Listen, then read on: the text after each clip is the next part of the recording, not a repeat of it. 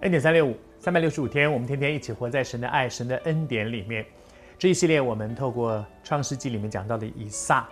他真的是一个享受恩典、享受祝福的人，他的蒙福的人生。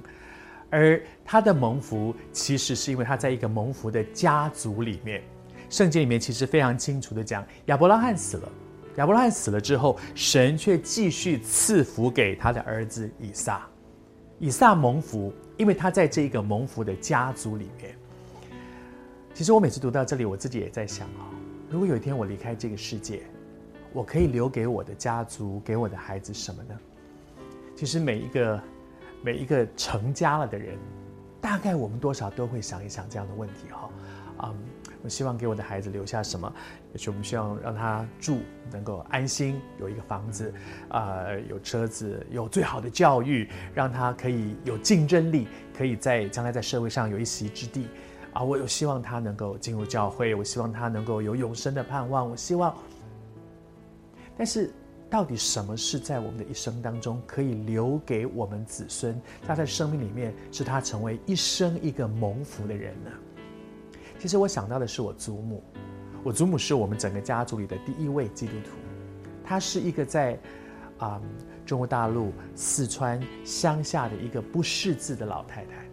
她的一生其实很苦，小的时候她是孤儿，然后后来被别人卖去做养女，做做丫头，然后又被卖到另外一家去做姨太太，那个时候还是在满清的时代，所以她成为我祖父四个老婆里面的第三个。姨太太，然后她的一生其实就是真的很辛苦，然后好不容易她生了一个儿子，我的父亲。我父亲三岁的时候，我祖父就过世了，所以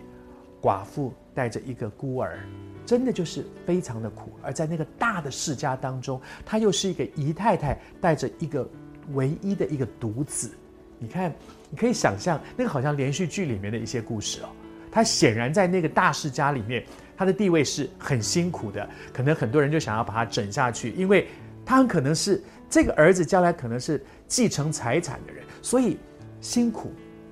可在他的人生最不好的时候、最糟糕的时候，我父亲那时候得了很重的病，你知道，就真像我们华人说，如果一个寡妇死了儿子，真的就毫无指望。在他那个最没有指望的时候，一个小女孩带他认识耶稣基督。他毫无盼望，他唯一能够抓住的一个是什么？就是如果耶稣你能够救我，我我什么都愿意，我什么都肯。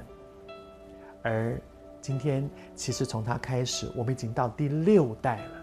这六代当中，我们真觉得我们整个家族是活在祝福里的，是活在恩典里的。很多过去那个累代的咒诅从我们里面断开来，我们享受在上帝里面一代一代一代，我们都在基督里面。都有永生的盼望，而且每一代都有，不论是全时间或者是代职的服侍上帝的人，觉得心中充满感恩。